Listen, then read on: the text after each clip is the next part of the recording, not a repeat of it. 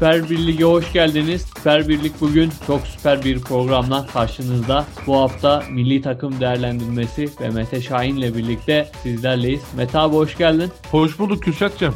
Nasılsın abi? İyiyiz vallahi milli takım gibi hem genciz hem dinamiyiz hem sonuca koşuyoruz. Aynı şekilde devam ediyoruz yani milli takıma benziyoruz. Evet abi milli takımımızın bu heyecanı ve bu dinamizmi bize de güç veriyor. Özellikle şu korona sürecinde bir haftadır bütün Türkiye'nin yüzü gülüyor. Bunun farkında oluyoruz ve bu psikolojimizde de yansımış durumda. Yani bir nebze Evet. mutluluk ne kadar bizi mutlu ediyor. Bunu da burada görmüş oluyoruz. Evet. Hemen şöyle başlamak istiyorum. Sence Selim Soylan Norveç maçından sonra bir söylemde bulundu. Son 50 yılın en iyi milli takımı diye bir söylemde bulundu. Evet. Bu söyleme katılıyor musun yani? Ne farklılık var ki bu milli takım buralara kadar geldi? Şimdi Selim Soydan'a katılmamak elde değil. Yani yüzde yüz haklı. Şuradan zaten istatistiki olarak da kendini kanıtlar bu. Nasıl kanıtlar? Mesela şimdi kaleden başlayalım. Uğurcan gibi bir kalecimiz oldu mu milli takım babında? Altay gibi bir kalecimiz oldu mu? Mert Günok gibi kaliteli bir kaleciye sahip olduk mu? Şimdi bunlar her mecrada takımlarını çok üst düzeylere de götüren kaleciler.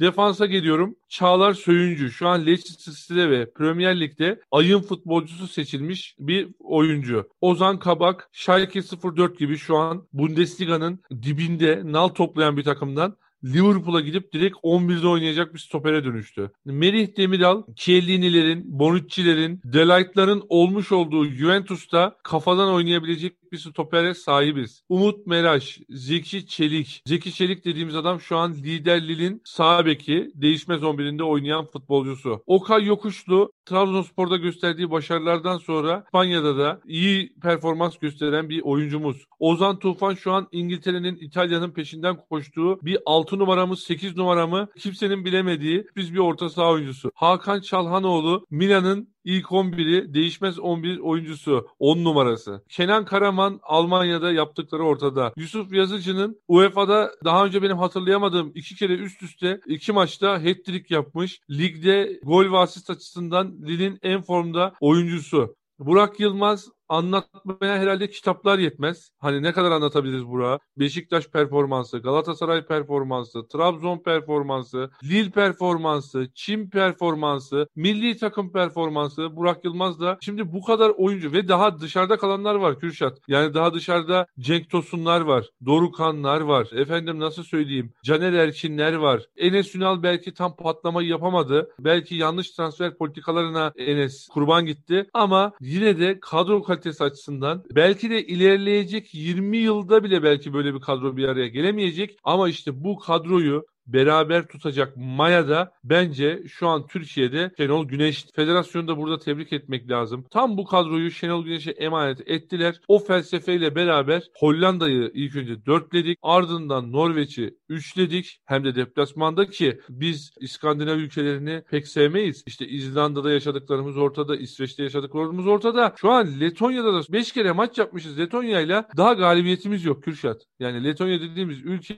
Dünya Kupası görmemiş bir ülke. Yani Avrupa kupalarında bile hani bir varlar bir yoklar. Hani bir başarıları olmayan bir ülke. Hani onlara bile son 5 maçta galibiyetimiz yok. Hani onun için şunu anlatmak istiyorum. Hani Letonya'yı yeneriz, yenemeyiz. Hani yeneriz. Ama ya biz Hollanda'yı dörtleyip Norveç'i üçleyip öyle gelmişiz Letonya'ya. Böyle bakmak lazım olaya. Onun için Selim Soydan'a %100 katılıyorum. Şenol Hoca ile beraber de bu takımın hem Haziran'da çok başarılı olacağına ben inanıyorum. En az bir çeyrek final bekliyorum. En az. Dünya Kupası'na da rahat katılacağımızı artık görmüş olduk zaten. Ben de senin düşüncelerine katılmakla birlikte o saydığın kadroda şöyle bir parantez açmak istiyorum. Kenan Karaman parantezi. Yani öyle bir Evet. Türkiye'yi noktaya çıkarıyor ki zaten Avrupa şampiyon elemelerinde Fransa'ya attığı golle de ön plana çıkmıştı. Almanya'da oynadığı futbolun bir tık üstünü milli takıma taşıyıp milli takım performansını da yukarımıza taşıyor. Ve şuna inanıyorum milli takımımız bu kadroyla birlikte çok güzel bir jenerasyon yakaladı. Yaş ortalamamız hep 24 ile 27 yaş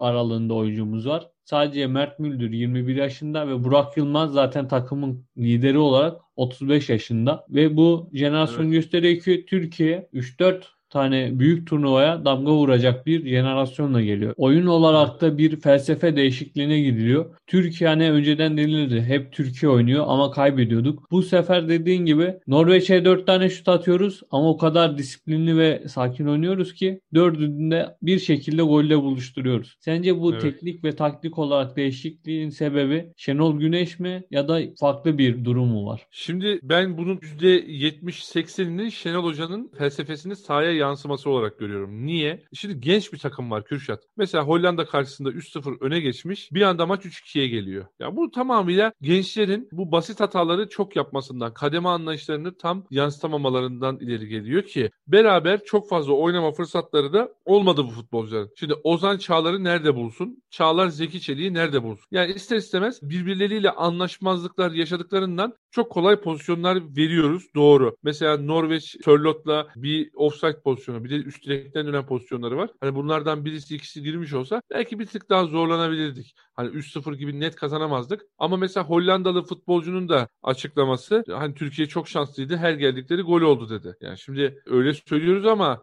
ya şimdi Erol Bulut bu yüzden.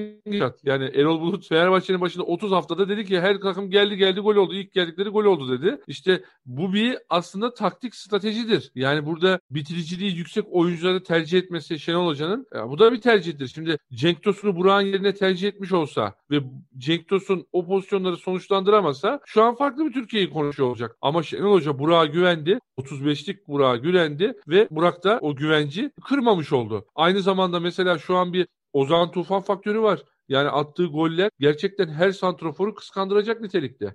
Hem Fenerbahçe'de de aynı golü attı. Geldi burada Norveç'e aynı golü attı ki Norveç'e atmış olduğu ikinci golü konuşulurken bence birinci golü daha kaliteli Kürşat. Yani Ozan'ın sol ayağıyla girişine köşeye topu bırakması çok daha kaliteli. Ya bu da demek oluyor ki orta sahamız emin ellerde. Bu da işte Şenol Hocam'ın bence taktik ve teknik açıdan takımı bir yerlere getirdiğini gösteriyor. Bununla beraber tabii defansif manada da Türkiye artık çığır atlamış durumda. Hani şöyle Norveç maçı Hollanda maçının bir tesadüf olmadığını da gösterdi bize. Özellikle dediğin gibi Evet.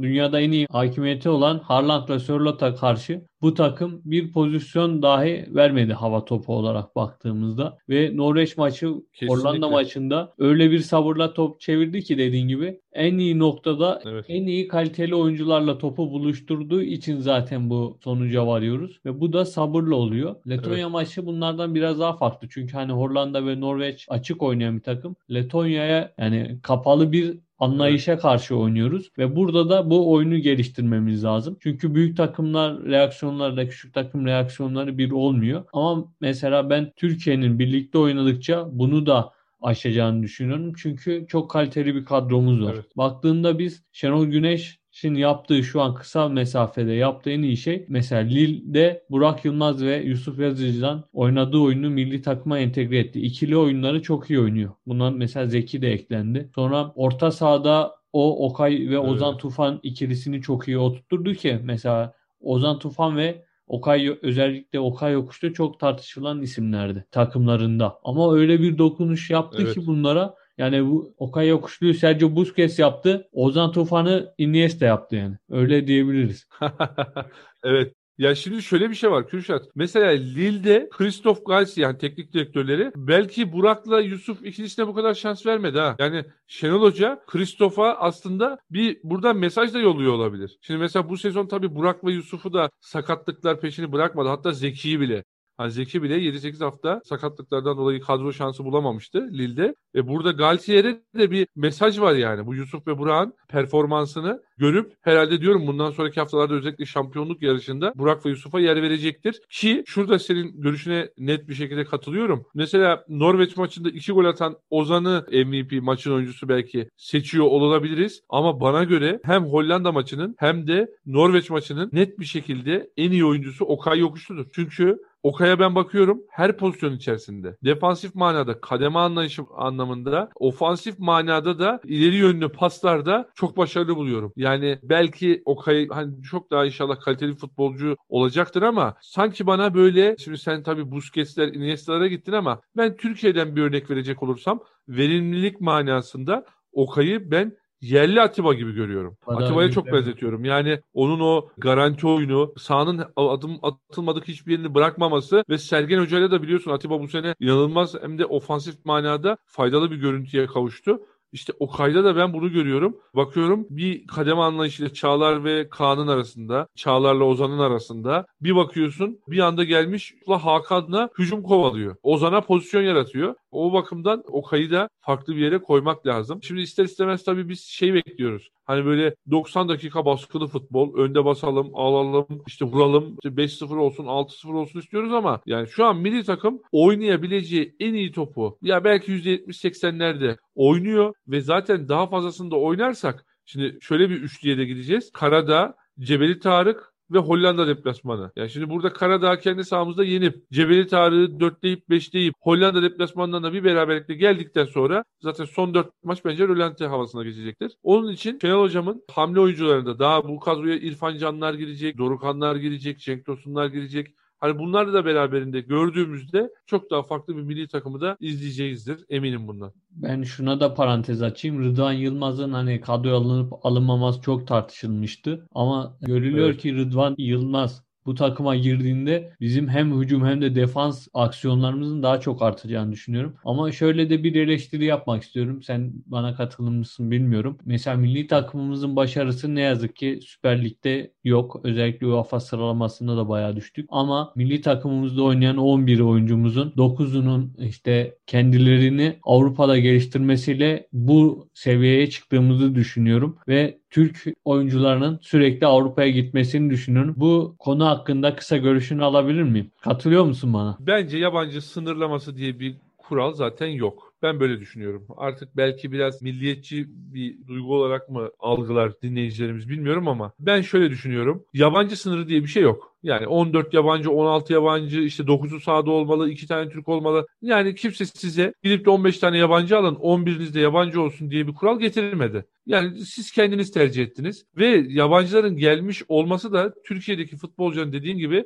birbiri arasındaki rekabetini çünkü yabancı gelen adam ister istemez hani Gana'dan, Afrika'da, Senegal'den falan gelmiyor. Yani gelen adam Avrupa'da en kötü İngiltere 2. liginden geliyor ve senin ona karşı bir şeyler göstermen gerekiyor ki senin dediğine burada işte %100 katılıyorum. Burada işte Türk futbolcular Avrupa'ya da gidebileceklerini görmüş oluyorlar. Hani gelen futbolcudan kendini daha iyi görüyorlar ve teklifler de geliyor. Ben yalnız hani Avrupa'ya gitmeden de biraz işte tabii Türkiye'nin de başarı yakalaması gerekiyor. Çünkü çok gerilerde kaldık. Hani Belçikalar, Avusturyalar, İrlandalar aldı başını gidiyor. Yani biz bayağı o konuda aşağıda kaldığımız için belki birkaç sene sonra Şampiyonlar Ligi'ni göremez olacağız. Ondan dolayı hani bu futbolcular biraz daha Türkiye'de ekmek yedirirlerse hani mesela 24-25'li yaşlarda 26-27'li yaşlarda giderlerse sanki şu son birkaç sene için söylüyorum. Yoksa tabii ki de hani Ozan'ın, Merih'in gittiği yaşlar 19-20'li yaşlar. Yusuf'un gittiği yaşlar 20-21'li yaşlar. Tabii ki de çok saygı duyulası yaşlar ve gidilmesi de gerekiyor. Ama Türk takımlarının da biraz sanki başarı yakalayarak en azından şu hani Avusturyaları, Norveçleri, Hollandaları falan yakalayalım Kürşat yani. Çok arkada kaldık. Evet abi katılıyorum. Çok verimli bir bölüm olduğunu düşünüyorum. Görüşler için Evet. çok teşekkür ederim. Ümit ediyorum ve temenni ediyorum ki bu jenerasyon bize çok güzel günler gösterecek. İnşallah. Sorunların ve yorumlar için çok teşekkür ediyorum. Daima sporla kalın. Ben çok teşekkür ediyorum. Daima sporla kalın.